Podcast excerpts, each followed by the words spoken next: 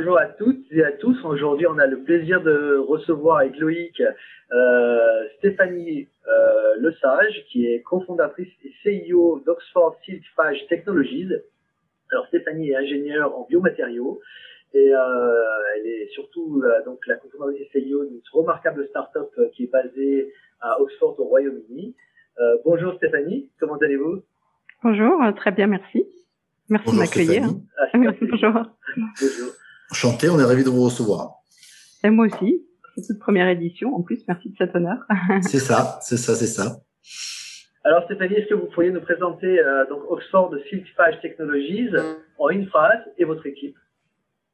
Oui, donc euh, Oxford Silkphage Technologies ou OSPT, euh, son petit nom, hein, euh, c'est une start-up que nous avons démarrée en janvier 2020. Euh, nous développons un tout nouveau genre de biomatériaux antibactériens à base de bactériophages et de protéines de soie euh, qui visent à réduire le risque d'infection qui affecte les implants chirurgicaux. Euh, l'équipe, donc nous avons une, équipe de, de, base de 5 pour le moment, euh, qui comprend deux salariés puisque j'y travaille avec euh, Dr Laure Magnan, qui est notre chef scientifique euh, principal, qui est également française et je dois préciser qui est également bretonne. Hein. et euh, notre euh, mon cofondateur est, est, James Gilbert, qui est un chirurgien vasculaire de l'hôpital universitaire de Oxford.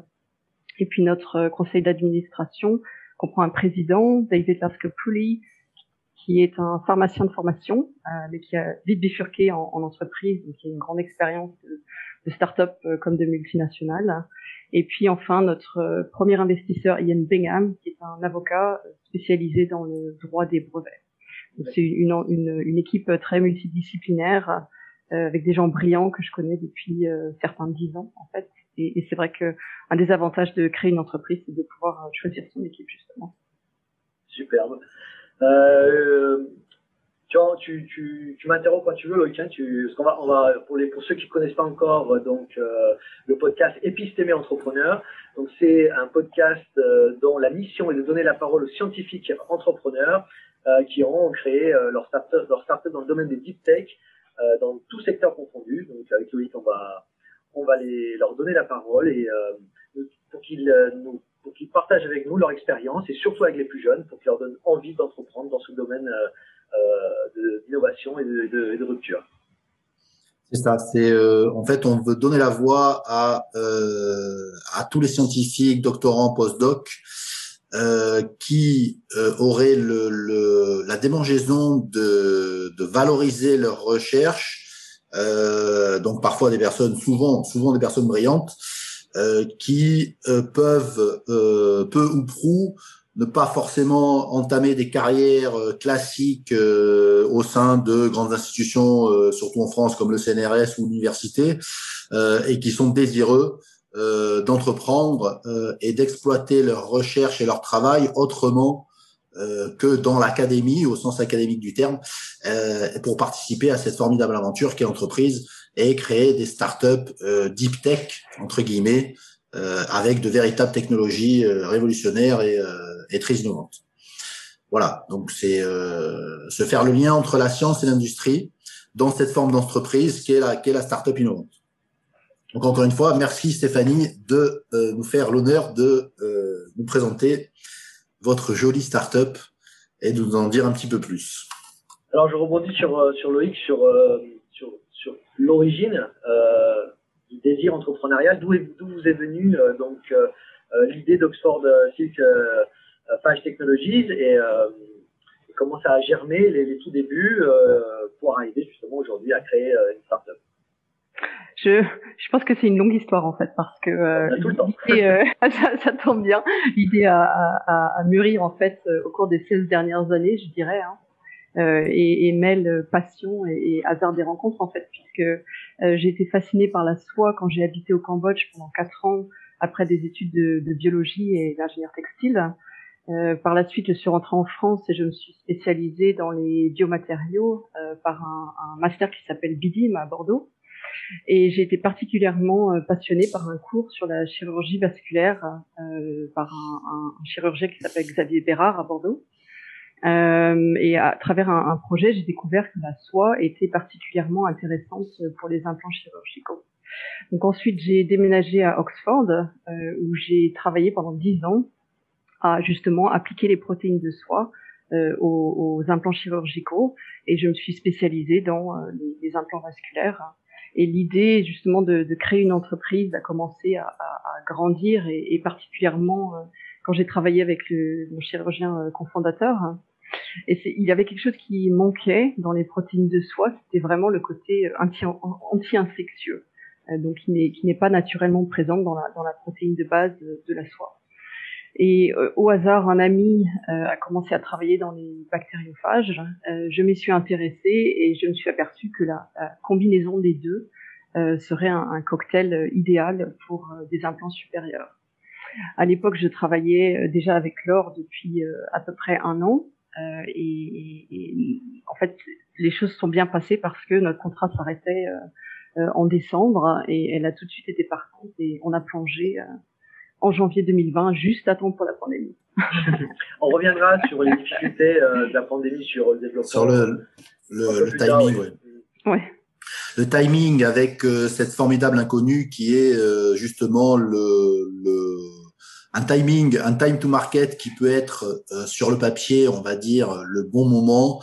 Et justement, là, on voit la résilience de l'esprit et du mental de l'entrepreneur. Euh, et vous nous, on reviendra là-dessus justement d'avoir d'avoir lancé une startup en janvier 2020. C'est-à-dire, hein. ben exactement, un mois ou deux. Euh, peu de personnes pouvaient le prédire. Oui, exactement. Et alors, euh, est-ce que vous pourriez nous parler un petit peu de, ce problème euh, des infections euh, post-opératoires et de la résistance des bactéries aux antibiotiques et des conséquences sur, je dirais, sur qui est qui est le qui est le problème critique euh, que vous voulez résoudre justement. Hein, si euh, si j'ai bien compris, moi qui suis un non spécialiste, non biologiste, mais effectivement j'ai compris ça. A priori, vous voulez vous attaquer à ce à cette problématique euh, et qui derrière a un marché qui est quand même euh, très important. Oui, je pense que c'est un problème que l'humanité euh, doit, doit, résoudre d'ici les, les 30 prochaines années, sinon on va avoir des problèmes. euh, mais oui, donc euh, il faut savoir qu'à peu près 40% euh, des infections en milieu hospitalier sont dues aux, implants chirurgicaux, justement. Et en fait, le problème, c'est qu'on ne peut pas vraiment prévenir ces infections. Euh, on peut utiliser des antibiotiques de façon prophylaxique. On peut aussi utiliser des implants qui ont des, des coatings d'antibiotiques, par exemple. Mais d'une part, ces coatings ne, ne, durent pas très longtemps et durent euh, quelques semaines, ce qui n'est pas assez. Et d'autre part, euh, en, en, donnant des antibiotiques euh, de façon prolongée, on ne va faire qu'aggraver les problèmes de résistance à l'antibiotique. Et il y a aussi des effets secondaires euh, potentiellement avec ces, ces antibiotiques. Donc c'est pas quelque chose qu'on peut faire sur le long terme et c'est pas quelque chose qu'on peut faire systématiquement pour euh, tous les patients en fait. Donc ce qu'il reste c'est le traitement et la plupart des, des patients avec euh, infection de leur implant euh, sont traités et le traitement ça veut dire retirer l'implant, remplacer l'implant, donc c'est une nouvelle opération. Ça veut dire passer des semaines à l'hôpital avec des antibiotiques et les effets potentiels secondaires qui peuvent être associés. Euh, les infections amènent d'autres infections, donc on est, on est plus à risque euh, d'avoir de nouvelles infections derrière. Euh, les infections amènent aussi des problèmes de, de euh, morbidité, donc les amputations par exemple en fonction des implants, et des, chances plus élevées de mortalité pour les patients.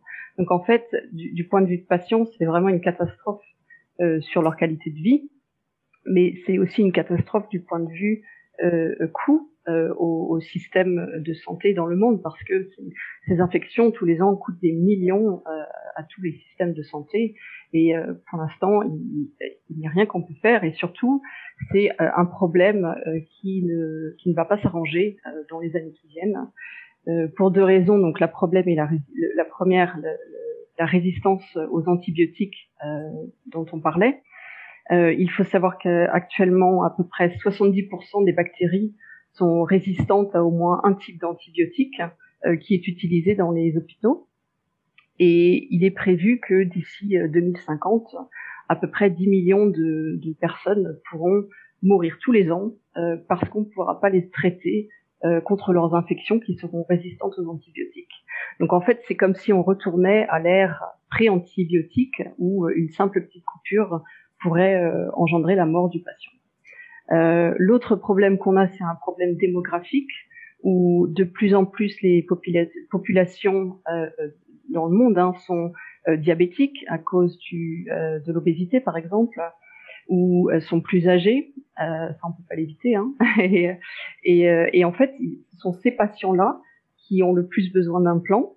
Euh, ces patients-là qui sont le plus à risque d'infection et qui sont les plus difficiles à traiter et, et, du coup les plus sujets au, au, à la résistance antibiotique parce qu'ils ont typiquement déjà eu des infections. Donc c'est vraiment un, oui voilà. Donc c'est vraiment un, un problème euh, grandissant, un problème pour lequel pour le moment on n'a pas de solution. Et nous, notre idée, c'était de, de, de, développer un nouveau type de matériau euh, qui serait supérieur à ce qui existe actuellement sur le marché et qui ferait en sorte que si une bactérie se dépose sur l'implant en question, euh, elle ne pourrait pas proliférer et de ce fait, on n'en aurait pas besoin, on n'aurait pas besoin d'en arriver euh, au, traitement et toutes les conséquences qui sont associées au traitement. Juste avant de passer à la question suivante, effectivement sur la, résistance euh, des, bactéries aux antibiotiques, la crise du Covid va aussi un peu, aggraver la situation parce que comme vous le savez, il y a une préconisation de certains fontes euh, dans l'infectiologie d'associer un traitement avec de l'antibiotique, euh, sans, je ne le nommer pour rentrer dans la polémique, mais ce traitement massifié, notamment au niveau de l'Afrique de certains pays, euh, de l'antibiotique pour justement euh, aider à combattre euh, le virus du Covid, ou en tout cas les effets secondaires du virus qui sont l'infection, va aussi aggraver la résistance aux antibiotiques. Parce que là, il y a une massification de la prescription de l'antibiotique, d'antibiothérapie lors, des, lors de l'infection au Covid. C'est aussi le futur est, est particulièrement sombre dans ce, secteur. J'ai aussi euh, vu il n'y a pas très longtemps que la, façon dont les hôpitaux euh, ont commencé à, se protéger euh, pour le Covid, en fait, a également aggravé euh, le, le, le, problème de, de, résistance aux, aux antibiotiques et euh, parce que les, les, les, préconisations qui étaient en place euh, jusqu'à présent, en fait, ont été un petit peu jetées par les fenêtres et, et du coup, il y a de, de, de plus en plus de d'infections dans les milieux hospitaliers. Alors je ne sais pas si c'est quelque chose qui va, qui est temporaire et qui va euh, être renversé euh, une, une, fois que j'espère tout ça, ça sera passé. Euh, en, en, cas, en, cas, de crise, on, on, on, revient souvent sur les vieux réflexes et les vieilles, euh, les vieilles habitudes, euh, et on, on, y a recours souvent de manière massive. Voilà. Donc c'est c'est rigolo. Euh, pas pas ce, ce, dont on, ce, dont on, parle actuellement, mais je, je fais le lien avec euh, votre euh, avec le timing. à la fois, vous avez démarré avant une crise sanitaire mondiale, une pandémie, qui en même temps, donc dans votre timing, dans la façon, vous allez nous le raconter, mais de d'avancer votre projet, vous a quelque part desservi, et en même temps, on renverse le problème et, comme très souvent lorsqu'on on a le bon état d'esprit, un mal pour un bien, en même temps vous avez un marché qui se dessine encore plus et un besoin qui, qui, qui, qui va être appelé par cette crise. Donc à la fois la crise a, a, a des côtés, euh, a des contraintes, vous amène des contraintes sur votre projet et en même temps elle vous amène, elle fait ressortir encore plus la valeur ajoutée de, de de votre de, de, de, votre technologie et de, de votre nouveau euh, de votre nouvelle approche. Oui, non, c'est vrai, c'est ce, c'est ce qu'on espère quelque part que euh, ça aura ouvert les yeux sur les conséquences euh, quand on du recours massif aux antibiotiques. De, de, de ça et puis le, le fait de ne pas euh, je crois qu'on dit euh, prendre le taureau par les cornes mais on, on sait qu'il y a un problème qui arrive euh, mais on n'y fait rien en fait. Et on, on, va aller droit dans le mur euh, si euh, si on met pas plus d'argent dedans si on, on, en parle déjà hein, de la résistance aux antibiotiques depuis un petit moment mais je pense que ça ouais je pense qu'on va vraiment réaliser maintenant que si on, ne résout pas les problèmes qu'on peut voir arriver à l'avance c'est une catastrophe généralisée et justement, en parlant de la solution, euh, est-ce que vous pourriez nous parler un petit peu des bactériophages, nous, nous dire qu'est-ce que c'est que autre chose au non politique. ouais. Donc les, les, les bactériophages sont, sont fascinants. Si, si, vous regardez sur Google. donc il s'agit de, de virus qui s'attaquent exclusivement aux bactéries. Euh, c'est un, c'est un, une entité naturelle, hein, c'est l'entité la plus abondante sur la planète Terre. Euh, il y en a à peu près dix fois plus que, que les bactéries. Et ils ont coévolué avec les bactéries donc euh, au cours des 3,5 euh, milliards d'années précédentes. Et, et, ça fait qu'ils sont partout là où les bactéries existent. Donc ils sont dans les océans, ils sont sur nous, ils sont à l'intérieur de nous. Donc on en a chacun euh, des, millions à l'intérieur du corps et ils régulent les bactéries euh, qu'il y a dans notre corps ou qu'il y a dans les océans. Donc euh, c'est très intéressant parce que ils, ne présentent pas de danger pour l'homme, ils ne présentent pas de danger pour les animaux ou pour les plantes, et ils sont très très spécialisés en fait. Donc chaque bactériophage va s'attaquer à une catégorie de bactéries et à un genre de bactéries dans cette catégorie de bactéries.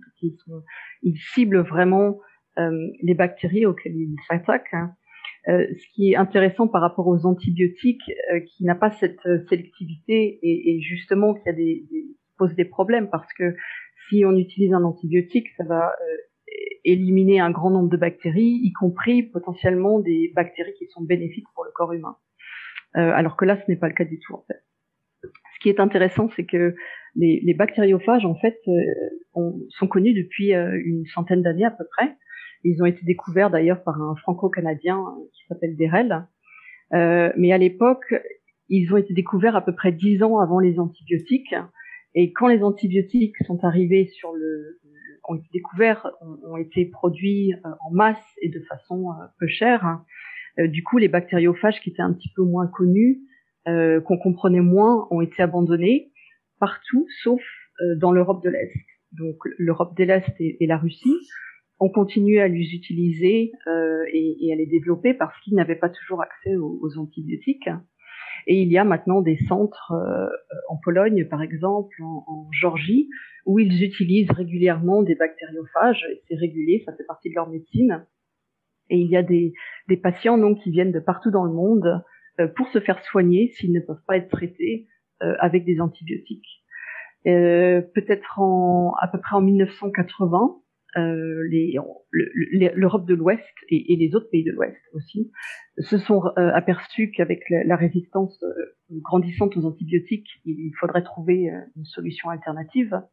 On commençait à re-regarder ces bactériophages et se sont aperçus que oui, finalement, c'était euh, probablement la meilleure solution puisque c'est la solution la plus naturelle qui existe contre les bactéries. Euh, donc maintenant, il y a de plus en plus d'essais cliniques euh, qui sont effectués euh, avec ces bactériophages. Il y a aussi des, centres euh, qui existent à travers l'Europe, les États-Unis. En France en particulier, il y a un centre à Lyon qui traite en, dernière, en dernier recours les euh, infections ostéo-articulaires. Donc si un patient euh, a ce genre d'infection et n'a vraiment plus aucun recours avec les antibiotiques, il peut être envoyé euh, dans ce centre en particulier traité. Donc euh, c'est vraiment euh, quelque chose de fascinant parce que c'est là depuis euh, beaucoup plus longtemps que nous et on commence juste à se rendre compte de, de, la capacité que ça a en fait. Ils ont été utilisés euh, comme un médicament jusqu'à présent, donc une administration euh, orale. Je sais pas si on dit administration, mais en français. Euh, et, et, en fait, le, le, le, problème avec ça, c'est que ça, ça rend les bactériophages euh, inactifs de temps en temps parce que la, la stabilité est, est importante euh, pour les bactériophages, donc dans le transport. Et c'est une des raisons pour lesquelles probablement ça n'a pas été beaucoup poursuivi euh, quand ça a été découvert la première fois parce que euh, si c'était envoyé dans un autre hôpital, par exemple, les, euh, la septie, la septie, la septie n'était pas euh, maintenue, euh, la stabilité était n'était pas maintenue correctement, et du coup, quand ça arrivait à l'autre hôpital, ça ne, il n'y avait plus d'effet en fait. Dégradé. voilà, c'était dégradé. Donc c'est toujours le cas pour le, le moment avec euh, les, les, phages libres, ce qu'on appelle les phages libres, euh, qui sont en solution. Et nous, en fait, notre idée, c'est de ne pas les utiliser de façon libre, mais de les combiner à nos implants de façon à ce qu'ils puissent avoir une, une stabilité beaucoup plus longue et, et, et, et un effet sur le beaucoup plus long terme qui est nécessaire pour les implants. Et donc, toujours pour revenir sur les bactériophages, euh, les bactériophages, il n'y a pas de risque de résistance aux bactériophages, parce qu'il y a une coévolution, c'est ça? Il, il, il, y a, il, y a, il y a un risque puisque les, les bactéries euh, évoluent et du coup les, les bactériophages euh, évoluent en même temps. Donc il y a, une guerre il y a d'adaptation. voilà, voilà, c'est un, c'est un risque, mais c'est, c'est un, une sorte d'équilibre euh, naturel qui se forme. Mais quelque chose de très intéressant, euh, c'est que les, il semblerait que les que les bactériophages, euh, donc quand les bactéries deviennent résistantes aux, aux, bactériophages, en même temps, elles renversent leur, leur résistance contre les antibiotiques. Donc si on a une bactérie qui ne, ne répond plus aux bactériophages, d'un seul coup, elle se met à, à, à répondre aux antibiotiques. Euh, ce, qui est, ce qui est particulièrement intéressant de point de vue du traitement, parce que ça veut dire que euh, on, on, arriverait à réutiliser euh, des antibiotiques qui peut-être ne, ne seraient plus très efficaces fascinant. Euh, et sur les fils de soie, euh, quel est l'avantage des fils de soie en chirurgie et euh, quelles sont les applications actuellement qui sont utilisées? Oui, donc le, la, la, soie, euh, euh, je dirais un, matériau tout aussi fascinant. Euh, et je, je, je, parlerai que de la. Qui, qui vous fascine en tout cas? Excusez-moi Stéphanie, mais qui, qui vous fascine aussi? depuis des depuis des années. Euh, c'est vrai quand on quand on euh, quand on quand on voit la façon dont, dont la soie est, est produite, euh, c'est magnifique. Hein. Je, rien que le, le tissu, euh, si vous avez la chance d'aller dans ces pays et de voir euh, la, la, fabrication, tout le process et, et, et ce qu'on peut en faire, c'est vraiment c'est vraiment magnifique. Euh, ce qui est d'autant plus magnifique, c'est qu'on puisse utiliser exactement ce même fil qui vient de exactement cette même petite bête, donc le, le verre à soie qui s'appelle Bombix mori, donc c'est le même qui produit vos écharpes, qui produit vos, vos, vos cravates. Hein. Euh, je suis sûre que vous avez mis une cravate de soie aujourd'hui. voilà. Euh, et en fait, c'est exactement le même produit. La seule différence, forcément, ce sont les, les procédés qui sont utilisés pour purifier la soie. Euh, et, et, en fait, le, le fait qu'on puisse euh, utiliser ces, ce matériau naturel et l'adapter au corps humain, est, est, vraiment fascinant. Et donc, un des avantages que la soie a, c'est que euh, c'est un polymère naturel, et donc c'est fait d'acides aminés, pas d'aminoacides. euh, donc, il, si elle est dégradée, elle est dégradée en, acides aminés, euh, qui est euh, qui est, dont le corps est, habitué en fait, donc il élimine naturellement. Et ça fait que ces, ces matériaux pour un plan euh, sont très bien tolérés par le corps humain lorsqu'ils sont euh, purifiés correctement. Et la, la soie, en fait, euh, a été la toute première suture chirurgicale qui a été mise sur le marché de façon commerciale donc par Johnson Johnson. C'était en 1887, donc c'est déjà un moment. elle est toujours utilisée. Euh, ces sutures de soie donc sont toujours sur le marché, toujours utilisées. Il y a de plus en plus de, de développement d'implants de soie. Il y en a eu deux nouveaux en particulier, en particulier relativement récemment. Et euh, en fait, un des, un des, des, autres aspects intéressants, outre le côté euh, biocompatible, euh, c'est aussi les, les, propriétés mécaniques de la soie. Euh, donc la, la soie a, a, un mélange de résistance et d'élasticité que beaucoup de polymères synthétiques n'ont pas. Si je, je pense au PTFE, euh, par exemple, qui est le polytétrafluoroéthylène, euh, beaucoup utilisé dans les implants vasculaires. Il est très rigide et il manque justement de cette élasticité, ce qui fait qu'il a des propriétés très différentes euh, des artères. Donc l'avantage de la soie, c'est que on peut euh, on peut avoir ces propriétés mécaniques qui sont beaucoup plus proches des tissus humains, et on peut aussi avoir vraiment un, éventail de propriétés mécaniques et de morphologie euh, associées euh, qui font qu'on va pouvoir euh, l'adapter à certains tissus, donc des tissus plus durs comme du cartilage par exemple, ou des tissus plus mous comme des artères justement. Et, et, donc on, a ce mélange de, propriétés mécaniques et, de morphologie. Parce que quand on quand on pense à la soie, on pense seulement au fil de soie qui vient du cocon, euh, ou, du cocon qui a été euh, le fil qui a été extrait du cocon. Mais si on, on dissout ce fil, on obtient une, sorte de miel en fait, un, un, liquide visqueux qui ressemble à du miel. Et en reformant euh, ce, ce, liquide, on peut obtenir soit des films, euh, soit des, euh, des hydrogels, soit des échafaudages 3D. Et on peut intégrer des fils à ces échafaudages pour faire des composites hein, avec des, des, des qui, qui, sont beaucoup plus résistants en fait. Et donc, donc c'est vraiment très très très. Et tout ça à quelle échelle? C'est ces constructions 3D, ces films et autres. Quelle quelle taille ça prend justement? Euh, bah, on, vous pouvez faire un petit peu ce que vous voulez. Hein. Vous pourriez D'accord, très bien. De l'encapsulation, euh, donc très petit. Vous pourriez faire, euh, on, pourrait, on pourrait faire une, une, une oreille 3D euh, par exemple poreuse et puis faire pousser des cellules par dessus et, et, et reconstruire une oreille. C'est, sont des idées. Donc de, de, demain, tout Spider-Man, quoi, un petit peu, grâce à vous. voilà. grâce à moi, je sais pas, grâce, grâce au moins à tous les scientifiques euh, qui travaillent là-dessus, et, et, puis j'espère qu'on contribuera aussi. Vous allez, vous allez y contribuer, on est, on est à peu près sûr. Et donc vous, euh, vous voulez donc, euh, si j'ai bien compris, associer les bactériophages sur euh, sur les fils de soie, mais ou sur les matériaux composites à base de fils de soie ou à base de protéines de soie. donc et donc l'avantage pour vous serait une synergie, c'est ça, une synergie euh, concernant aussi bien pour bénéficier de l'avantage des fils de, de, de, des fils de soie, mais aussi de l'aspect euh, antibactérien euh, assez exceptionnel, je dirais, des, des bactériophages. Et donc tous les deux associés seraient euh, une synergie pour pour pour, pour les applications actuelles. Voilà, exactement. Donc c'est en quelque sorte une, une plateforme de biomatériaux qui peuvent être euh, euh utilisés pour euh, beaucoup d'applications différentes dans le corps et qui allie euh, ce, ce, cet élément de propriété supérieure d'un implant et de, de, côté antibactérien qui évite le traitement ou qui rend le traitement plus efficace contre les infections. Et aujourd'hui, l'utilisation, je dirais, des fils de soie ou des matériaux à base de, de protéines de soie, est-ce qu'ils ont euh, un, une incidence sur euh, l'infection égale, supérieure ou inférieure à ce qu'il y a d'autres types de matériaux?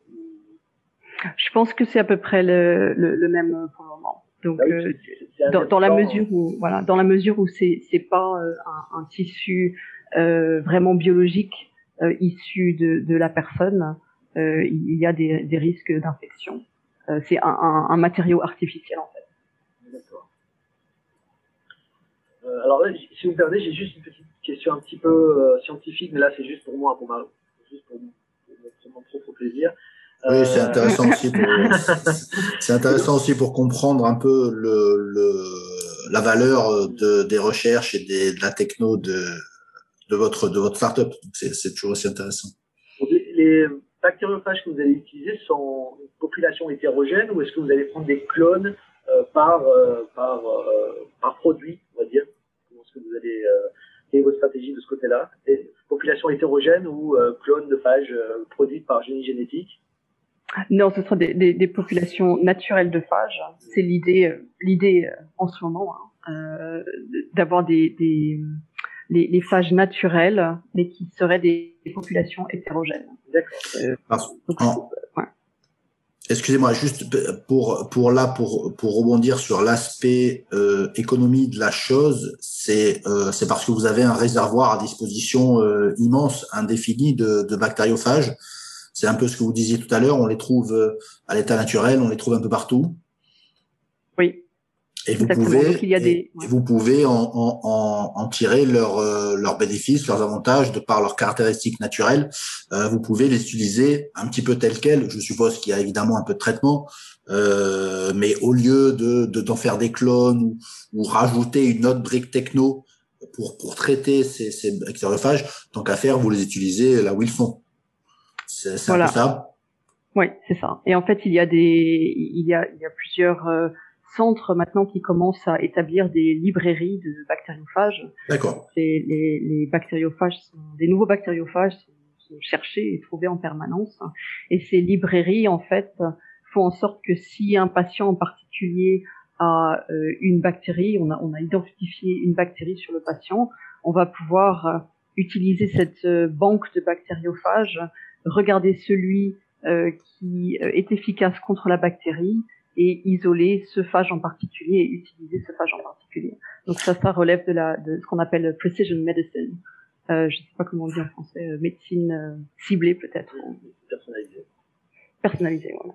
Très bien. Ça, c'est très intéressant. Euh, donc, du coup, dans votre stratégie de, de, de, de production ou pour, pour produire vos, euh, vos matériaux, vos biomatériaux composites à destination de, de, l'anti-infectiologie, qui est, qui est un peu votre, votre marché, euh, là, vous vous adressez à ces banques de, à ces banques de bactériophages finalement. Voilà, on pourra, on pourra euh, euh à terme euh, regarder tous tous les tous les bactériophages euh, euh, qui sont à portée de main en fait et, et, et, taper dans ces réservoirs. Très bien.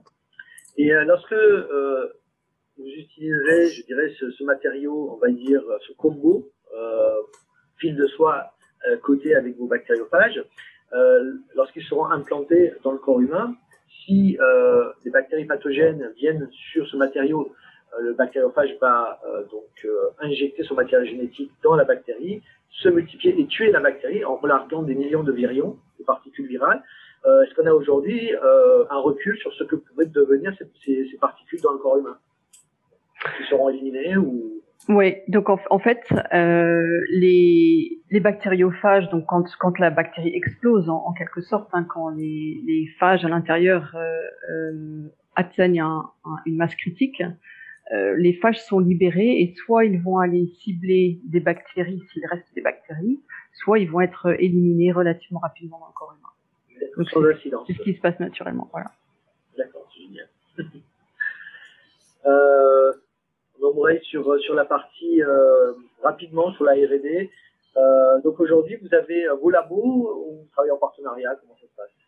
Un, petit mélange des deux. On a, notre laboratoire et puis on, on, travaille aussi en partenariat, en, en, particulier avec Bordeaux.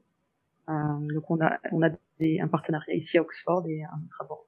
D'accord. Et à Oxford, vous êtes dans une technopole, c'est ça? Vous, avez, vous avez des locaux euh, qu'on vous a, vous a qu'on vous a, on va dire, proposé des locaux de, des labos biologiques, qu'on vous a proposé, comment ça se passe. Ça, c'est très intéressant aussi pour, je dirais, pour les jeunes scientifiques qui voudraient se lancer. On imagine toujours, surtout pour la biologie, où on a besoin d'infrastructures, on a besoin de paillasses, on a besoin, euh, euh, donc comment ça se passe, par exemple, à Oxford? Est-ce que vous avez euh, des paillasses partagées, ou est-ce que vous avez des labos euh, qu'on vous a, qu'on vous a prêtés, comment, ou, ou loué, comment ça se passe? Euh, oui, nous avons un labo que nous louons, donc c'est dans un espèce de complexe scientifique. Il y en a plusieurs euh, autour d'Oxford. Je dirais pas assez, mais il y en a plusieurs. Euh, et donc c'est un mélange de grosses entreprises qui louent leur leur propre labo ou même de, plusieurs laboratoires et de laboratoires partagés. Donc nous, nous sommes dans un laboratoire partagé qui permet de, de garder les coûts euh, peu élevé, hein, parce que start-up, euh, euh, la plupart de, de, notre temps, on court après l'argent.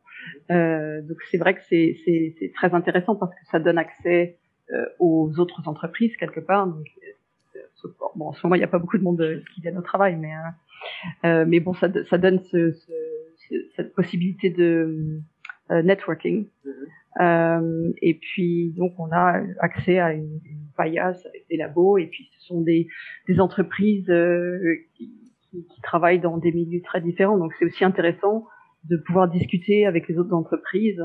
Euh, par exemple, on a quelqu'un ici qui nous a euh, gentiment fait des, des, des tests chimiques euh, dont on avait besoin parce que c'est sa spécialité. Et il se trouve qu'il était, il partage le labo avec nous l'importance du réseau, parce que si vous aviez, imaginons des labos tout équipés, mais en dehors d'Oxford, euh, le rapport humain n'aurait pas eu lieu, la, connexion n'aurait pas eu lieu, vous n'aurez certainement pas eu cette opportunité.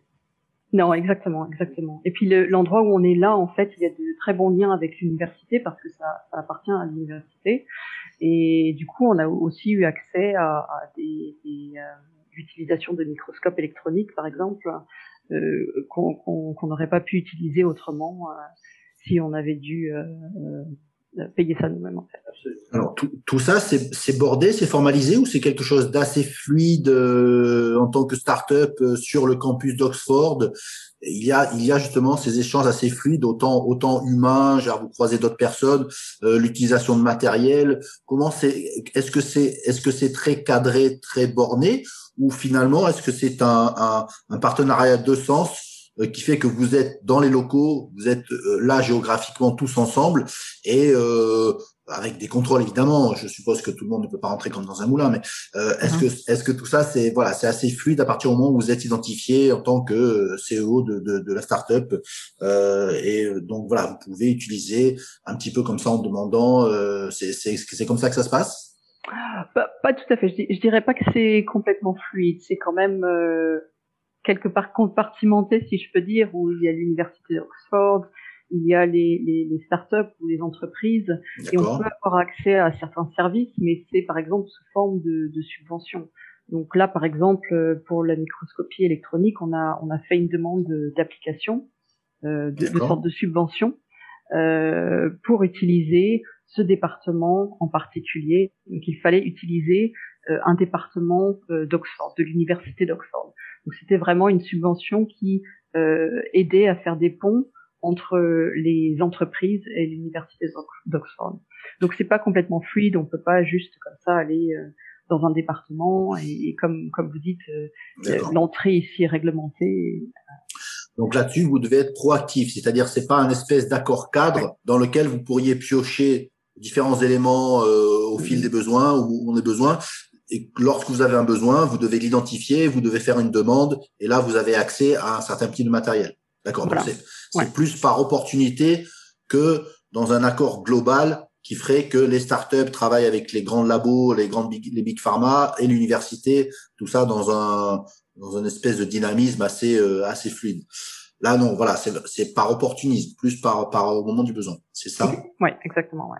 D'accord. Mais c'est vrai que étant dans ce euh, ce bâtiment particulier qui appartient à l'université d'Oxford, ça rend les choses plus faciles parce que du coup, euh, on n'aurait pas forcément accès à, à, ce genre de subvention. Quelle est la réactivité de l'université d'Oxford? Je, je, fais exprès, hein, vous avez compris où je veux en venir, par rapport à des universités françaises ou autres où, où on est relativement administratif, où euh, on a pour habitude de dire que les scientifiques français sont dans une tour d'ivoire. Euh, c'est des milieux à peu près assez, assez, impénétrables. Il y a des sociétés de transfert technologique qui mettent les, qui essaient de mettre les, les ces deux mondes-là euh, en, en, en, lien. Euh, plutôt fluide. Euh, justement, comment Oxford, comment ça fonctionne à Oxford euh, par rapport à ce que vous pourriez connaître à Bordeaux, par exemple? Je, je, j'entendais Bordeaux tout à l'heure. C'est vrai que je, excusez-moi, là, là, je parle à la chef d'entreprise, hein. je parle à au chef d'orchestre qui doit organiser tout ça, qui doit organiser sa R&D, tout ça, etc., etc. Voilà. Donc je connais pas trop trop le milieu euh, universitaire français, je, je, dois dire. Ça fait ça fait très très longtemps et j'ai pas passé beaucoup de temps. Euh, D'après ce que je vois, ça a l'air plus administratif. Euh, j'ai l'impression que les choses se font peut-être un petit peu plus vite euh, et sont sont peut-être il y a, il y a peut-être moins d'endroits où on peut aller demander, où il faut aller demander. Moins de... Ça a l'air plus compliqué en France, mais euh, je ne sais pas si c'est la réalité parce que je pense pas pouvoir comprendre suffisamment. Alors du coup, racontez-nous euh, comment, comment, quel est votre quotidien lorsque, par exemple, voilà, vous avez besoin de, vous avez besoin d'une ressource telle qu'elle soit.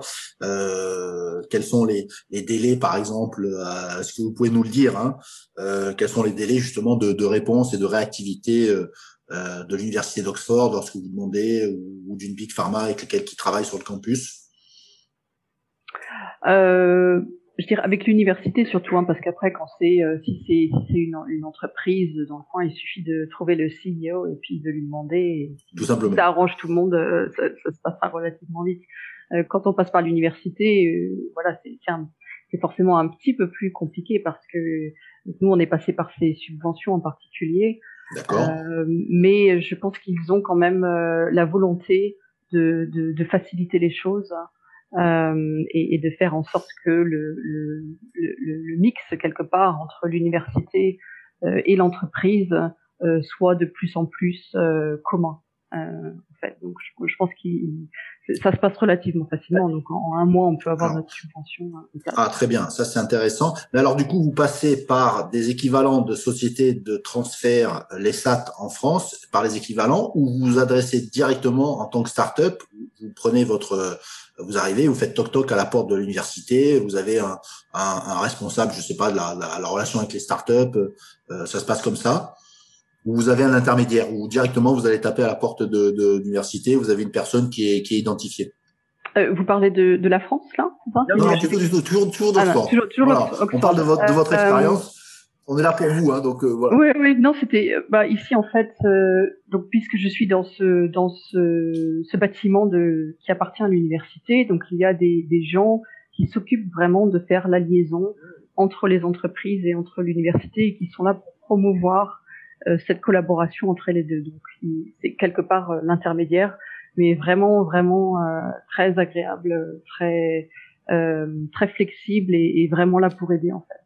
C'est un agent de liaison. Euh, c'est très intéressant ça. Un, oui, un, un, agent de liaison qui, est vraiment vraiment là pour euh, qui, veut vraiment aider. Ça fait, ça, ça fait, très service secret un agent de liaison. Hein, on ne veut pas avoir de problème avec le MI6 ou. Euh...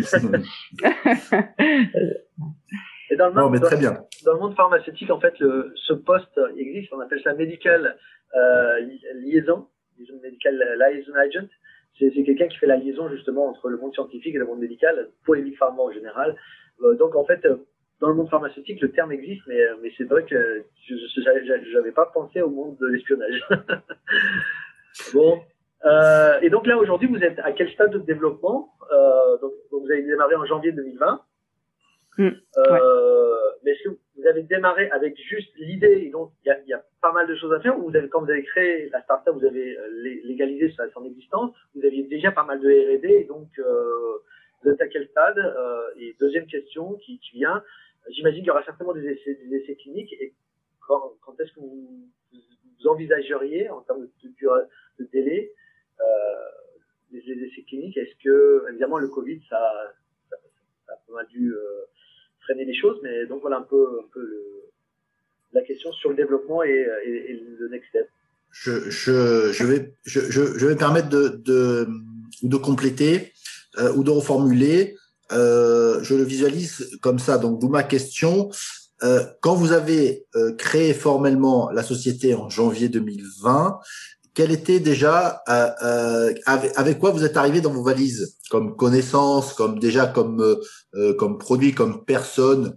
À quel stade était déjà peut-être la recherche ou vraiment vous avez formalisé au moment où vous avez pensé dans votre tête avec votre passion pour la soie, euh, les bactériophages avec votre vos rencontres, les, les, personnes avec qui vous avez fondé, euh, que vous connaissez déjà depuis un petit moment, vous vous êtes dit à trois ou à quatre, vous vous êtes dit tiens là c'est le moment, on formalise la la société et ensuite on commence à essayer de lier tout ça, de faire de la R&D etc ou alors vous, vous aviez déjà un travail réalisé, vous aviez déjà quelque chose à apporter au moment de la formalisation. Et après, à partir de cette formalisation en janvier 2020, en un an, quand vous avez soufflé vos bougies, là, il y a, y a, y a peu de temps, euh, votre première bougie, quel était le, mhm. le bilan? C'est ces deux phases, en fait, ma, ma question. Euh, oui, donc... Euh on, on, je dirais qu'on est, on est vraiment arrivé, on a posé nos valises, on n'avait quasiment rien. Donc on avait une, euh, une, euh, comment on dit, une shell, euh, une coquille vide en fait. Mhm. On avait une, une entreprise euh, qu'on avait formalisée, mais il y avait rien dedans. Donc en janvier, on est arrivé, on a posé nos valises et on s'est dit voilà. Et c'est parti de là. On a l'idée, voilà, on, on a l'idée, il faut qu'on fasse un plan, il faut qu'on fasse un budget. Euh, donc euh, il faut il faut qu'on arrive là à ce moment-là. Donc on a vraiment on a vraiment plongé et on a tout fait euh, à partir du 2 janvier 2001. Donc on n'avait rien d'autre avant. On avait forcément l'expertise. Moi j'avais une expertise de, de, de, nombreuses années dans les protéines de soie. Euh, Laure arrivait avec un, un, bagage en microbiologie, en génétique, en ingénierie tissulaire. Euh, elle connaissait aussi bien le, le, le domaine vasculaire. Donc on, on, avait notre notre expertise en fait, mais on avait tous nos procédés à développer euh, depuis rien du tout. Euh, il fallait qu'on fasse nos procédés à nous-mêmes. il fallait qu'on fasse le plan, il fallait qu'on fasse tout. Donc, là, entre guillemets, le, le, la pré-industrialisation, donc le, le pré-business, il est vraiment arrivé en même temps que la formalisation de la société. En janvier, vous avez dit, allez, on a, on a, on a tous les idées, on a l'expertise, on a notre bagage intellectuel, nos connaissances scientifiques, et on voit que il y a, euh, il y a un marché à, à attaquer, à, auquel il faut, il faut s'adresser cette problématique des antibiotiques, euh, de la résistance aux antibiotiques, et donc vous pouviez apporter une solution avec les bactériophages, on peut on peut le dater là de, euh, de, à partir du 2 janvier 2020. C'est ça en gros, c'est ok, très bien. Exactement. Très bien. Voilà, voilà. et donc ensuite, euh, donc après l'année 2020, hein, quand on a soufflé nos bougies, qu'on a oublié de souffler d'ailleurs, hein, mais, euh, vrai quand, quand on s'est retourné et, donc on a regardé ce qu'on avait fait cette année, on, on était, euh, on, a eu des, des, on a, on a heurté quelques obstacles, hein, euh, comme, euh, comme on peut. Ça fait partie de l'aventure. Voilà, ça fait partie de l'aventure. On, s'y attendait. Bon, on s'attendait pas forcément à ces obstacles, mais on s'y attendait comment, quand même? Mais c'est vrai qu'on on, s'est retourné et on s'est dit que waouh, on a, on a quand même réussi à, à, à, à, à, comment dire, hit the milestones. Euh, les, les, tout ce qu'on avait, toutes les étapes qu'on voulait euh, checker en fait, euh, mm-hmm. on, on, les a. Euh, vous les avez atteints. On les, voilà, on les, a, on les a toutes les. Euh, c'est les surmonter. Vous les avez surmontés, vous les avez dépassés, vous avez pu. Euh, donc globalement, finalement, le plan que vous aviez en janvier 2020. Euh, quand vous avez fait le point en janvier 2021, il a été respecté du coup? Euh, globalement, oui. il y a eu, euh, il y a eu quelques quelques petites entorses, hein, euh, notamment euh, dues au, au, Covid et à la façon dont les choses se sont déroulées finalement. Euh, mais on, on, a fini par par faire ce qu'on voulait et par en arriver à avoir une, une étude de faisabilité en fait, donc avoir des, des résultats qui nous montrent qu'on peut continuer euh, et qui, qui, nous motivent pour euh, continuer et qui nous permettent d'avoir euh, notre plan pour les pour les années suivantes. Est-ce que vous pourriez nous donner un exemple, si c'est évidemment si vous pouvez en parler, d'un obstacle imprévu à cause du Covid, hein, parce qu'évidemment tout le monde est, est subi, et, je dirais subit cette crise sanitaire, un obstacle qui est arrivé dans votre progression et comment est-ce que vous l'avez contourné, combattu euh, parce que là, dans l'esprit, dans l'état d'esprit de l'entrepreneur, euh, c'est aussi quelque chose de très important et aussi, à, je dirais, à utiliser comme modèle, euh, comme euh, pour les plus jeunes. J'ai plein d'exemples. Euh, ah bah, J'en choisis ça. Faites que vous voulez. Faites-nous, faites-nous, faites-nous rêver, Stéphanie. J'ai un, un saut plein d'exemples. Non, le, je pense que la, première chose qui nous a, euh, qui, qui, nous a un peu tapé dans la figure, en fait, hein, c'est c'était donc en, mars, euh, fin mars, euh, quand on, on a jusqu'à là, on avait, comme on dit en anglais, tous nos petits canards alignés. Euh, et puis on, donc on avait fait nos plans, on avait on avait développé tout ce qu'il fallait développer en interne. Euh, on, on, savait ce qu'on allait faire euh, les mois les mois d'après. Donc l'étape d'après, c'était vraiment de, de, travailler avec les collaborateurs. Et en fait, en avril, euh, les collaborateurs se sont fermés soit ils se sont fermés, soit ils ont eu un effectif vraiment réduit parce qu'ils ne pouvaient pas travailler à autant dans les laboratoires. Donc ça fait que tous les euh, l'optimisation en fait qui devait être faite euh, n'a pas pu euh, toujours être faite. Euh, et nous, il a fallu qu'on se mette en pause en fait. Donc euh, on, pendant plusieurs mois, on, on, a pu on n'a pu rien faire parce qu'on a dû attendre que les autres réouvrent en même temps. Et, euh, en fait, je remercierai jamais assez Laure qui a bien voulu euh, se mettre en pause justement pendant tous ces mois parce que c'était vraiment une période difficile de, de, de, de, de ne pouvoir rien faire et de ne pouvoir rien avancer. C'est psychologiquement très difficile en fait. Euh, et ouais, donc. Finalement, euh, ce temps de pause, vous l'avez mis à profit de quelle manière? Qu'est-ce que vous avez fait d'autre? Alors, c'était peut-être quelque chose de per personnel, finalement, voilà. comment, vous avez mis ce, cette pause à profit, euh, que ça soit au niveau personnel ou au niveau professionnel, justement Ouais, non, en fait, euh, j'ai eu la chance de, de pouvoir, euh, au bout d'un moment, hein, pas tout de suite, mais recommencer à travailler à peu près une semaine ou quelques jours au moins par mois. Donc ça m'a permis pendant ces quelques jours de, de remettre mon cerveau et, et d'essayer de réfléchir à la stratégie, euh, et, de, et, de, et, de, recommencer en fait, de, de recommencer les mécaniques. J'ai eu la chance que quelqu'un me, me, prête très gentiment un, un, bureau aussi parce que je ne pouvais pas travailler chez moi, c'était impossible. Euh, mais c'est vrai que ça, ça a permis euh, de sortir un peu de là et puis de, de, de commencer à, à réfléchir à la stratégie et de réorganiser les choses qui devaient être réorganisées euh, à cause de, de, de, ces problèmes de logistique justement. Euh, on a, on a, dû changer pas mal de choses une fois qu'on est, qu'on est retourné en septembre euh, au travail, euh, quand, les, quand les collaborateurs ont, ont recommencé à, à, ouvrir petit à petit. du coup, vous êtes euh, vous avez pu vous, quelque part prendre du recul, qui est parfois nécessaire hein, finalement, pour penser à, à une organisation, à l'organisation numéro 2, qui finalement n'était pas prévue dans, dans, le plan 1. Voilà, euh, exactement. Et, et, en fait, on a, on a dû pas mal changé notre logistique opérationnelle euh, mhm. suite à, à, à, ce problème euh, de, de fermeture euh, et de, de, de, timing en fait. Parce que quand quand on a recommencé à travailler euh, les collaborateurs n'ont pas forcément recommencé à travailler en même temps. Et donc certaines choses qui devaient être faites en premier n'ont pas pu être faits en premier, ce qui a, qui a pas mal changé les choses. Et également, on avait prévu euh, au départ d'aller travailler avec les collaborateurs, en fait, et donc de suivre vraiment le, le travail de près, ce qu'on n'a pas pu faire parce qu'on était coincé en Angleterre, donc on pouvait pas rentrer en France, il aurait fallu qu'on fasse une quarantaine euh, à chaque fois. Euh, on pouvait même pas se déplacer vraiment à l'intérieur de, de l'Angleterre on avait des collaborateurs euh, qui, ne pouvaient pas recevoir. Euh. Donc ça a vraiment changé de beaucoup de choses et on s'est aperçu que il fallait qu'on repense complètement euh, notre façon de, de, penser et de développer la technologie et qu'il fallait vraiment qu'on internalise euh, la, la, la, grosse majorité de notre technologie. Donc on, on a on, on, a, on a complètement euh, changé nos plans, ce qui fait que bon, on a malheureusement dû arrêter de travailler avec certains collaborateurs, euh, mais en se disant que peut-être quand on, quand on aura vraiment pris le contrôle euh, interne de ces procédés, on pourra retourner et essayer de, de travailler avec eux de façon à, à maximiser ces procédés en fait.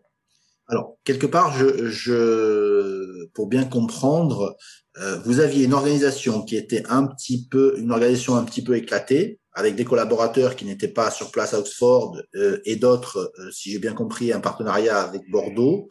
Euh, vous avez repensé, vous avez dû repenser tout cela, et finalement, euh, ça vous a fait, parce que c'est un choix qui est clairement stratégique, vous y étiez donc un petit peu externalisé, en organisation un peu externalisée, avec des partenaires euh, avec de multiples compétences, je suppose, euh, un peu à droite et à gauche géographiquement. Et là, vous avez, vous avez dû faire le pivot et réorganiser et, et réintégrer en interne, finalement, le, le, gros de la production et de, votre, de, de vos process techno pour les avoir sous la main euh, oui. et ça, c'est très intéressant. Voilà. Donc, vous avez, euh, vous avez dû opérer ce, ce changement euh, important. Euh, c'est ce que vous retenez principalement, cette réorganisation logistique et de la, de la production de, de, de la crise de la pandémie? Ah oui, complètement, ouais. ouais. Je pense que ça, ça euh, sur le long terme, je pense que ça sera bénéfique en fait. Euh, parce que ça nous ouvre plus de portes, ça, ça, ça nous, on, on, est un petit peu moins coincé en fait dans ce qu'on peut faire hein, et ça nous met dans une position euh, euh, de force en fait parce que on, aura la possibilité de, de vraiment comprendre euh, tout ce qu'on fait et du coup de pouvoir mieux collaborer dans le futur. Alors voilà, c'est, j'ai envie de dire, c'est euh, encore une fois euh, votre capacité. Alors vous et vos équipes évidemment, euh, mais mais quand même vous êtes à l'origine en tant que CEO euh, vous avez pris du recul, vous êtes posé, vous avez réfléchi comment on peut faire pour justement surmonter cet obstacle? Donc voilà, ça, ça fait partie des, des, des caractéristiques d'un CEO, d'une entrepreneuse euh, lorsqu'elle est confrontée à un obstacle. Comment comment elle le comment elle le retourne et finalement après coup, euh, bah, vous trouvez que ça a une réelle, ça, ça a un réel avantage stratégique finalement d'avoir opéré cette réinternalisation des choses euh, et là maintenant, donc vous êtes plus fort parce que vous avez dû. Euh, donc comment comment faire d'une contrainte externe, comment en, en, faire une force en fait finalement. Et ça, c'est très intéressant dans, dans l'esprit d'un entrepreneur. c'est c'est le c'est c'est une c'est à mes yeux c'est une bonne approche. C'est mais je caractéristique ça reste quand même un, un, travail d'équipe. Euh, c'est pas tout. Euh, ça repousse pas tout sur moi, je pense. C'est vraiment un travail d'équipe où on, on, discute des problèmes, euh, on, on, discute de, de ce qui, euh, des obstacles euh, auxquels on fait face, et, et, on regarde quelles sont nos options et on travaille ensemble de façon à pouvoir implémenter des, des, des plans euh, qui nous seront bénéfiques dans le futur. Donc c'est vraiment à la suite d'une discussion euh, interne et, et, pas juste euh, mes décisions. Hein, on va faire ça. oh, bien sûr, bien sûr. Ça, ça marche pas, pas, très souvent. La dictature dans les, dans les startups, ça, ça marche, ça marche pas très souvent. Euh, non, puis je mais, mais... j'ai une équipe qui fonctionne très bien. Laure est, Laure est vraiment formidable et, et c'est vrai qu'on fonctionne très bien ensemble et, et, du coup ça rend les choses beaucoup plus beaucoup plus faciles à gérer. D'où ce, ce, bon feeling euh, au démarrage en janvier 2020 de s'associer avec ces personnes aussi. C'est quand même aussi une caractéristique, c'est-à-dire que euh, vous aviez senti euh, en collaborant et aussi parce que vous les connaissiez, euh, vous les connaissiez par, par avant. Oui, ouais, ouais. Non, c'est sûr. Non, il faut, il faut.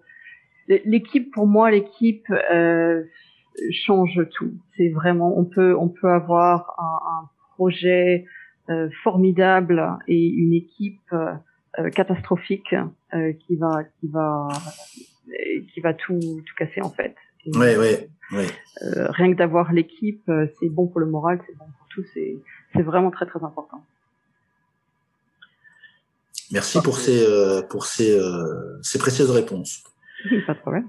Stéphanie, une question importante pour les startups biotech, c'est le financement.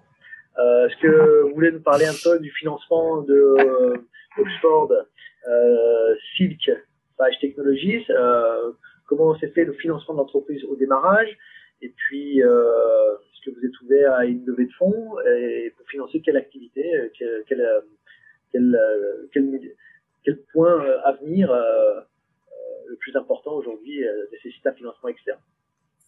Oui, donc le, le, le, financement, euh, je pense que c'est un sujet euh, en permanence euh, dans l'esprit d'une startup. Enfin, on, on, passe sa vie à, à chercher des fonds, euh, c'est un peu le sentiment. on court après l'argent en permanence, c'est vrai. en fait, comment on a démarré avec mon cofondateur, on a on a investi pour les premiers mois, de façon à pouvoir démarrer directement en janvier. puis on a eu le, le premier investissement de, de notre premier investisseur euh, qu'on a pu, euh, sur lequel on a, pu ajouter des, subventions, euh, donc des subventions régionales euh, grâce au Covid hein, quelque part qu'on n'aurait pas eu autrement, mais aussi des subventions de l'Union européenne qu'on n'aura sûrement plus trop dans le futur. donc voilà, c'est comme ça qu'on a réussi en fait à, mettre bout à bout et, à, dérouler les, les plans que nous avions prévus. Euh, là, nous en sommes arrivés à un point où nous avons euh, effectivement besoin à nouveau de financement. Euh, nous avons besoin de, de 250 000 livres cette fois, donc euh, un, un, petit peu plus quand même. Euh, et donc je suis euh, en train de, de, de travailler là-dessus en ce moment, comme je peux, hein, parce que je suis réduit à deux jours par semaine, c'est pas facile. et puis voilà, donc ce qui, ce qui, nous faut maintenant en fait, c'est euh, de pouvoir euh, obtenir notre propre de concept avec un premier produit. Donc ça, c'est le, le, but euh, pour le, la prochaine étape. Et puis, bien sûr, de continuer à, à peaufiner notre notre route réglementaire, notre notre, notre plan clinique, euh, tous les plans que nous avons, euh, qui est quelque chose que nous, nous, allons en permanence continuer à peaufiner. Mais c'est vrai que euh, cette deuxième année sera particulièrement intéressante euh, pour ça. Et pour ce nouveau euh, tour de table, vous cherchez quelle typologie d'investisseurs? Plutôt business angels ou plutôt institutionnels comme des sociétés d'investissement? Euh, Plutôt business angels. Pour le, le, le, stade auquel on est et pour le montant dont on a besoin, ça sera des, des business angels. Alors, si, si j'ai bien compris, aujourd'hui, vous voulez euh, financer alors la, la, preuve de concept ou, ou, tout du moins sa finalisation euh, arriver à avoir à avoir une POC euh, et vous avez besoin de 250 000 livres. Voilà, c'est ça. D'accord. Et la prochaine étape, vous, vous avez une idée ou vous, comment vous comment vous pensez votre votre futur proche après cette preuve de concept? Vous parliez justement de d'aller de, sur des sur des essais.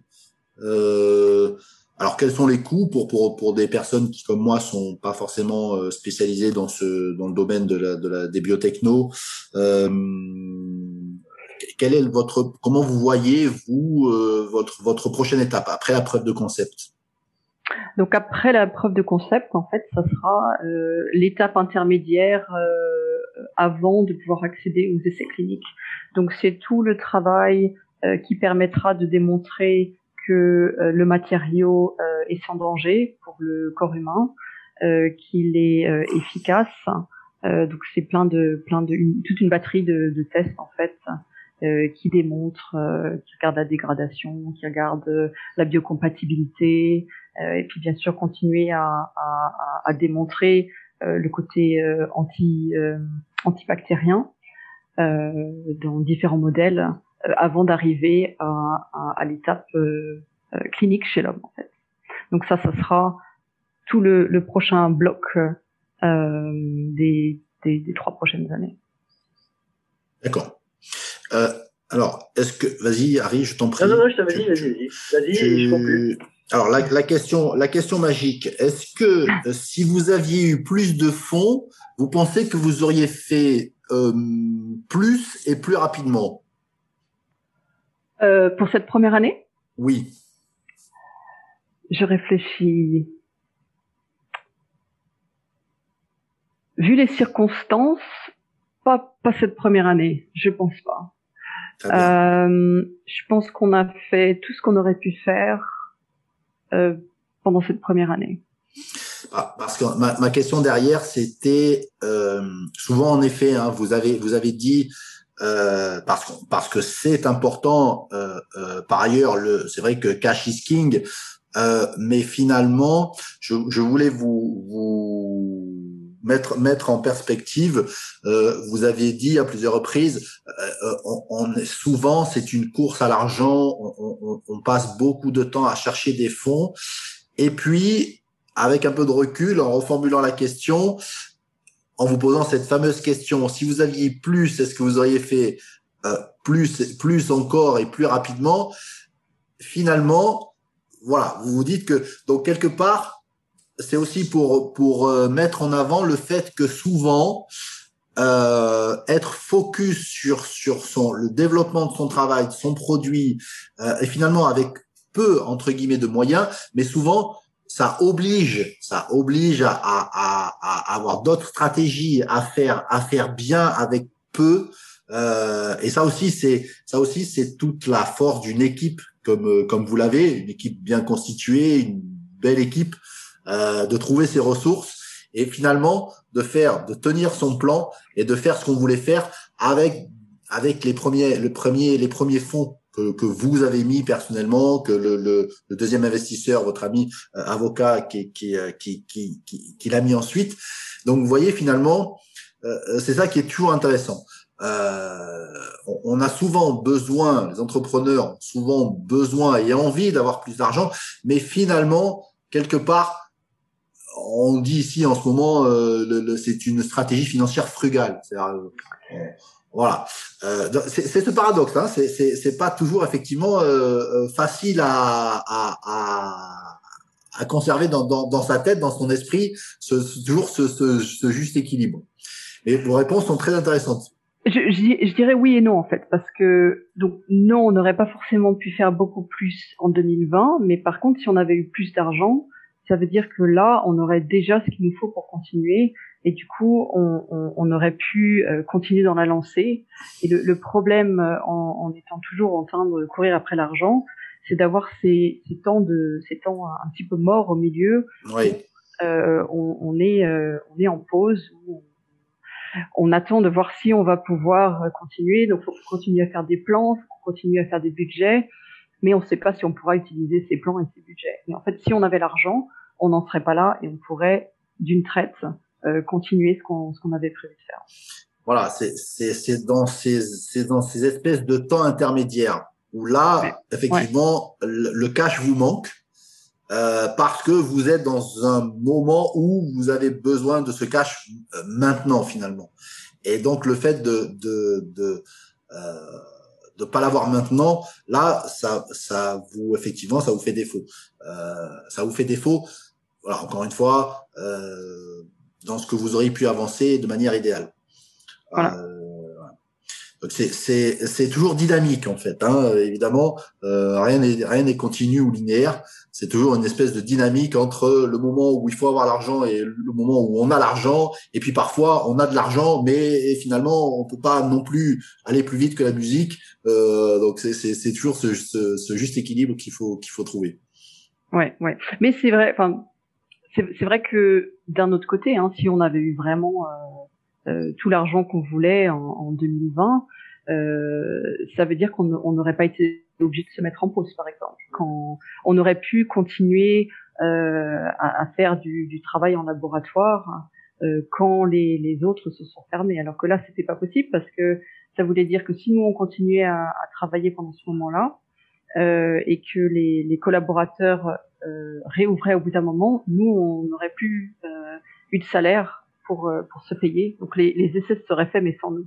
Donc donc, donc oui et non. En fait, quand, quand je dis qu'on n'aurait pas pu faire euh, plus, quelque part c'est pas vrai. On aurait pu continuer à, à travailler nous en interne euh, euh, quand, quand, quand, quand, tout le monde s'arrêtait autour. Donc, euh, mais euh, mais oui, le, le, gros problème c'est vraiment ce temps mort entre chaque levée de fonds qui, qui, qui, est difficile parce qu'il faut pouvoir il faut pouvoir garder les gens qui travaillent avec nous. Hein, c'est pas facile euh, de devoir dire bah, on n'a pas encore les fonds, euh, faut qu'on attende encore un petit peu euh, pour savoir.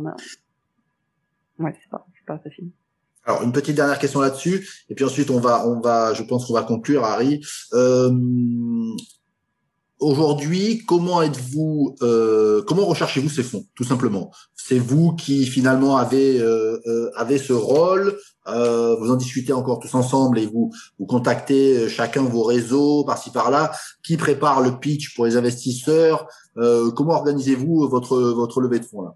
Vos recherches de fonds. Donc le, le, la levée de fonds, euh, ça c'est c'est mon mon rôle. donc c'est vrai que je, je fais ça. Je fais le pitch, je fais le business plan je cherche des investisseurs, je vais voir les investisseurs.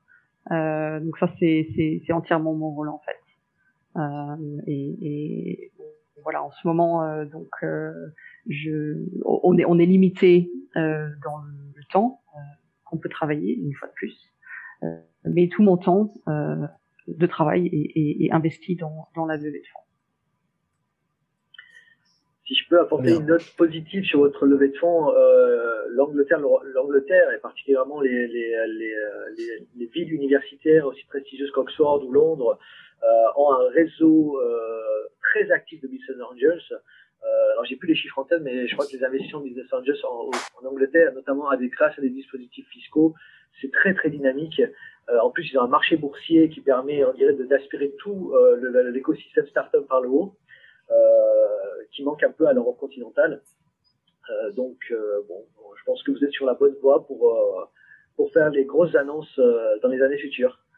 De, de, de, façon intéressante, en fait, Oxford n'est pas l'endroit le plus facile pour lever des fonds. D'accord. Euh, ça fait mal à dire, mais apparemment Cambridge est une, est une pour les, pour les levées de fonds. Ça fait très mal. Vos collègues, vos collègues de Cambridge. voilà, non, le, le, c'est vrai qu'il y, y, a un réseau à Oxford, mais c'est un réseau qui n'est pas forcément très bien interconnecté. Euh, il y a un gros réseau pour euh, financer les spin-outs de l'université, par exemple. Nous, on est euh, presque un petit peu euh, à part parce qu'on n'est pas une spin-out. Et en fait, c'est assez rare que les entreprises ne soient pas des spin-outs euh, à Oxford en particulier. donc c'est vrai qu'on bénéficie d'un statut un peu différent. Et puis on, on est aussi déjà dans les anti euh, antibactérien euh, qui a qui reçoit moins de fonds, euh, qui reçoit même, même maintenant toujours moins de fonds. et puis on est un c'est un projet à long terme qui, qui, est, plus risqué que par exemple une, une application qui serait sur le marché avec des revenus dans, dans deux ans. Donc ça, ça, reste quand même particulièrement difficile d'attirer les fonds nécessaires pour pour ce genre de d'entreprise. On s'accroche. ça, ça fait toujours un peu Madame Irma euh, futurologue cette question, mais euh, avez-vous une idée euh, J'ai envie de dire si, si pour citer Hannibal Smith de, l'agence touriste, si, si votre plan se déroule sans accroc, euh, avez-vous une idée à partir de quand vous allez générer vos premiers euh, chiffres d'affaires, vos premières ventes? Euh, Et donc du coup, à quel moment vous allez pouvoir euh, générer des revenus pour euh, espérer une rentabilité et donc du coup faire tout ce travail de retour sur investissement, vos investisseurs, etc. Dans votre business plan, euh, vous présentez quoi à vos investisseurs aujourd'hui qui investiraient maintenant euh, Quel serait leur, leur, leur, leur horizon de sortie? Bah, Disons que euh, revenus si je disais quand est-ce qu'on aurait des revenus, ça serait euh, d'ici euh, d'ici 9-10 ans. Euh, mais c'est pas forcément notre notre vision en fait. Notre notre vision c'est plutôt de laisser une grosse entreprise gérer ça comme ils savent bien le faire et du coup d'offrir une, une, sortie plutôt aux investisseurs donc avant avant revenu. Lorsque lorsqu'une big pharma rentrerait finalement. Finalement, voilà, c'était c'était la question. Quel est l'avenir de de votre startup aujourd'hui? Euh, Je pense que c'est une décision concertée, mais pour vous, l'avenir de votre startup, euh, c'est euh, de le, le, rachat par euh, une big pharma. Oui, exactement. Voilà. Très bien. C'est la vision. Très bien. Merci pour pour euh, pour cette réponse et de nous avoir donné la vision de de de, de, de votre startup. Merci infiniment, Stéphanie. Maintenant, si vous me permettez une question, euh, on va dire, euh, plus générale pour, euh, pour, pour donner envie aux jeunes entrepreneurs, aux jeunes scientifiques et ingénieurs de se lancer dans l'aventure Startup Deep Tech, quels conseils vous leur donneriez et, et, à quoi ils devraient faire attention dans la phase de maturation de, de, de l'aventure? Les conseils que je donnerais, euh, c'est de travailler sur quelque chose dont on est passionné et de travailler avec passion, parce qu'on y passe beaucoup de temps et, euh, il faut vraiment avoir cette envie qui vient de, de loin, euh, à l'intérieur, de, de, qui nous motive, de se dire que euh, on est fasciné par ce qu'on fait et c'est quelque chose qui va marcher. Donc la, la, passion est vraiment très importante pour euh, tenir la route longtemps. Euh, je dirais qu'il faut avoir le goût du risque, le goût de l'aventure un risque calculé, mais euh, un, un, je, je, pense qu'il faut pas, il faut pas attendre d'avoir exactement tous euh, les petits détails d'aligner de, sur le papier jusqu'à la dernière virgule, parce que si on fait ça, en fait, on, on se jettera jamais. C'est comme si on se dit on va aller habiter en Australie, euh, oh mais il y a la barrière de la langue, oh la culture, et s'il se passe ci, et s'il se passe ça, on, on prend jamais l'avion.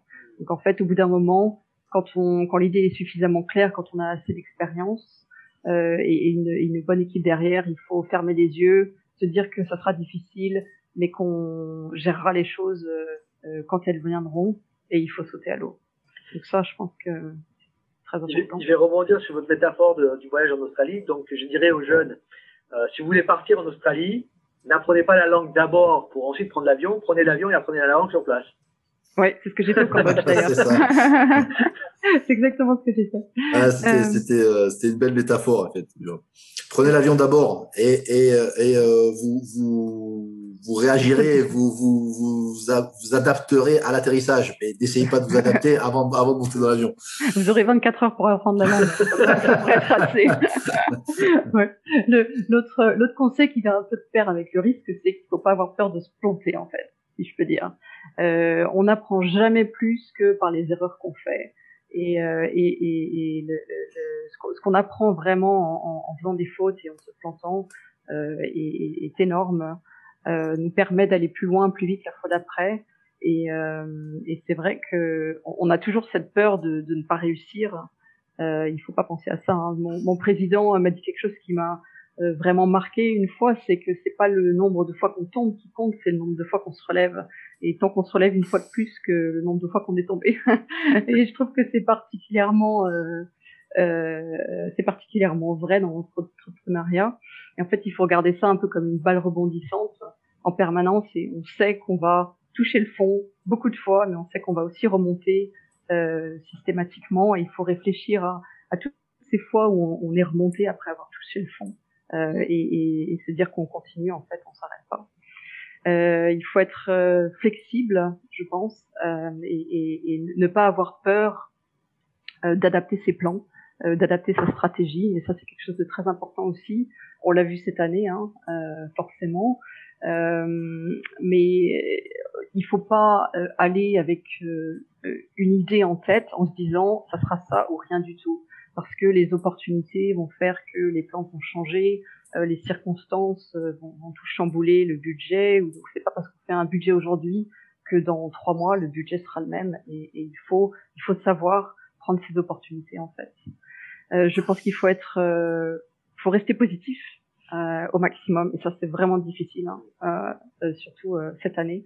Mais il faut vraiment se forcer à voir les choses du côté positif et à rester positif. Et quelque chose qui aide beaucoup avec ça, je pense, c'est d'avoir un mentor ou un, un coach. je préconise vraiment de voir quelqu'un une fois par mois qui puisse nous aider à avoir cette, cet aspect, euh, avoir les choses de façon extérieure et, à, à, garder la positivité et la motivation, en fait, c'est très important. Qui, qui, qui, joue ce rôle de mentor euh, pour vous? Euh, Donc moi, j'ai euh, plusieurs personnes. J'ai une euh, quelqu'un, euh, une, une, amie de mes parents, en fait, qui a changé ma carrière depuis le début d'ailleurs, et, et qui, qui, est extraordinaire. Si s'il y a besoin de contact. il y a une adéquation, il y a une adéquation mentor et, et, et mentorie mentoré, euh, qui se fait. Euh, je veux dire, il y, a, il y, a, une chimie aussi qui doit se, qui doit s'installer. Hein. C'est-à-dire qu'il faut, oui. il faut pas hésiter à changer ou à tester entre guillemets. Euh, surtout, bon là c'est une recommandation ou c'est quelque chose de lié à, à quelqu'un que vous connaissiez, mais souvent aux start on leur dit cherchez des mentors, sous-entendu cherchez des, des quelqu'un qui sont qui connaissent le business, qui connaissent votre votre industrie pour qu'ils vous mentorent sur le plan de business. Mais il faut aussi que la chimie des relations humaines euh, se fasse et que euh, là, Loïc, je pense, il pourra rebondir là-dessus plus facilement que, que moi, mais euh, il faut vraiment qu'il y, ait, y ait double alchimie, business et aussi coaching, on va dire, humain. Oui, oui, et en ouais, fait, euh, ouais. Et je pense qu'il y, y, a deux types de mentors, mentors aussi ou coach. Donc il y a il y a ceux qui sont plus euh, officieux, euh, donc qui sont des gens avec qui on s'entend bien et, et, qui nous donnent des conseils. Donc par exemple, euh, mon président euh, que je connais depuis quasiment dix ans et, et était un, un, quelque part un mentor pour moi. Euh, J'allais discuter avec lui régulièrement euh, avant et, et, en fait j'ai euh, je m'entendais très bien avec lui et, et je lui ai demandé d'être président parce qu'il avait aussi l'expérience euh, euh, parfaite pour notre entreprise. Donc ça c'est le côté plus officieux. Et après ce, ce, ce coach, donc cette dame française qui est extraordinaire, euh, ça, c'est de façon plus officielle. Donc, c'est euh, c'est vraiment sa vocation. Euh, et, et, et c'est vrai que euh, j'ai travaillé avec elle depuis euh, depuis mon retour au Cambodge, en fait. donc, mais c'est très très important. C'est vraiment important. Et, et, quand, quand... on oublie facilement. Quand, quand vous dites officiel, est-ce qu'on peut entendre euh, Moi, j'ai entendu. Alors, vous me dites si je, si je me trompe, mais euh, moi, j'ai entendu que cette personne, cette dame, euh, c'est plus un coach personnel, de développement personnel, de, de mise en confiance. Euh, et, oui. et, alors que votre président, peut-être quelqu'un d'expérimenté aussi, que vous connaissez depuis un petit moment, donc il y a, il y a ce degré de confiance là qui est important, euh, mais il est peut-être plus sur le côté, j'ai envie de dire pro que oui. perso finalement. Oui. Hein, voilà, c'est ça l'articulation. Spot, spot on, comme on dit en anglais. très bien, très bien. C'est exactement ça. Très bien. Et c'est voilà, important d'avoir les deux. C'est ce que disait Harry aussi. Euh, ce mentoring et euh, de l'expertise métier. Donc un, un, un quelqu'un qui a de l'expérience métier, qui connaît les, les, les, les, les entreprises, qui connaît les acteurs d'un marché, comment ça fonctionne, qui va puis avoir vous dire attention, la danger, attention, là tu peux y aller. Euh, ça c'est très très important évidemment. Euh, même si, même si pour moi, euh, ça doit rester le cœur, le feeling de l'entrepreneur, de savoir où il va, cette volonté d'acier, cette, cette vision de, de savoir amener l'enthousiasme à ses collaborateurs. De, on, on va là-bas et on y va et on va réussir à franchir la montagne. Euh, le côté coach, expert métier est plus là pour en tant que vieux briscard quelque part, apporter les, les petites ficelles, les, les choses qu'il sait que que, en tant qu'entrepreneur, nous on aurait tendance à foncer vers, vers un truc. Il va nous dire euh, euh, un petit peu la, pédale de frein, prends le virage comme ça. Euh, je fais, bon, j'adore la moto, donc je fais des analogies avec euh, euh la, la, la, moto. Euh, et alors qu'un coach personnel va être quelqu'un de d'intime qui peut-être ne connaît rien du tout à votre business mais qui va plus, qui, mais qui va plus vous connaître vous en tant que personne, savoir vous remonter le moral quand euh, et ça et ça un entrepreneur a beaucoup besoin. Euh, certaines personnes ici euh, connues un petit peu comme les loups blancs et en Europe à Berlin, Paris, euh, diraient qu'un entrepreneur a besoin d'amour et euh, voilà et ça c'est important de soutien. Non, c'est c'est ouais, c'est c'est critique justement pour pouvoir garder la tête hors de l'eau. Euh, en permanence. Et les, euh, alors ça arrive en France, euh, il y a beaucoup de gens qui, qui œuvrent pour ça, mais le coaching, comme vous le disiez, d'ailleurs vous avez fait la différence. Hein, vous avez parlé d'un coach, c'était votre votre cette dame qui vous coach plus personnellement, et vous avez parlé d'un mentor qui est, qui est votre président, le côté expert métier, et le coach vous l'avez vous l'avez utilisé à la manière d'un coach personnel comme dans le dans le monde anglo-saxon en, France, on a, on, y travaille, euh, mais cette euh, cette importance du coaching, développement personnel dans la dimension de l'entrepreneuriat, euh, on l'a beaucoup sous-estimé jusqu'à maintenant. L'entrepreneuriat, c'est un sport de haut niveau et comme tout, tout aspect de haut niveau, il faut être entouré aussi bien sur le plan athlétique et technique et sportif que sur le plan psychologique. Donc, effectivement, c'est les deux dimensions. C'est un sport de haut niveau. Bourdieu, Bourdieu disait euh, le, la sociologie est un sport de combat euh, et il faisait référence au, judo en particulier, se servir des forces de, l'adversaire, donc des forces en réaction à, aux événements extérieurs. Euh, et on pourrait dire que pour l'entrepreneuriat, c'est du total fight, quoi. C'est du MMA. Hein, voilà. Ça vient de tous les côtés. bon, bah, écoutez, euh, je pense qu'on va conclure ici. Euh, merci infiniment Stéphanie, ce fut un plaisir euh, de vous recevoir et euh, de nous entretenir avec vous et de, de connaître votre aventure à travers Oxford Silk Phage Technologies, je le rappelle, une superbe start-up de biotechnologie basée à Oxford. donc je rappelle aux auditeurs donc, et aux, aux internautes qui, qui visionneront ces vidéos qu'on mettra tous les infos sous les vidéos ou dans le site web si vous voulez rentrer en contact avec Stéphanie pour en savoir plus. Et vous connaissez la chanson, vous likez, vous partagez et vous partagez avec euh, tous ceux que vous connaissez. Voilà.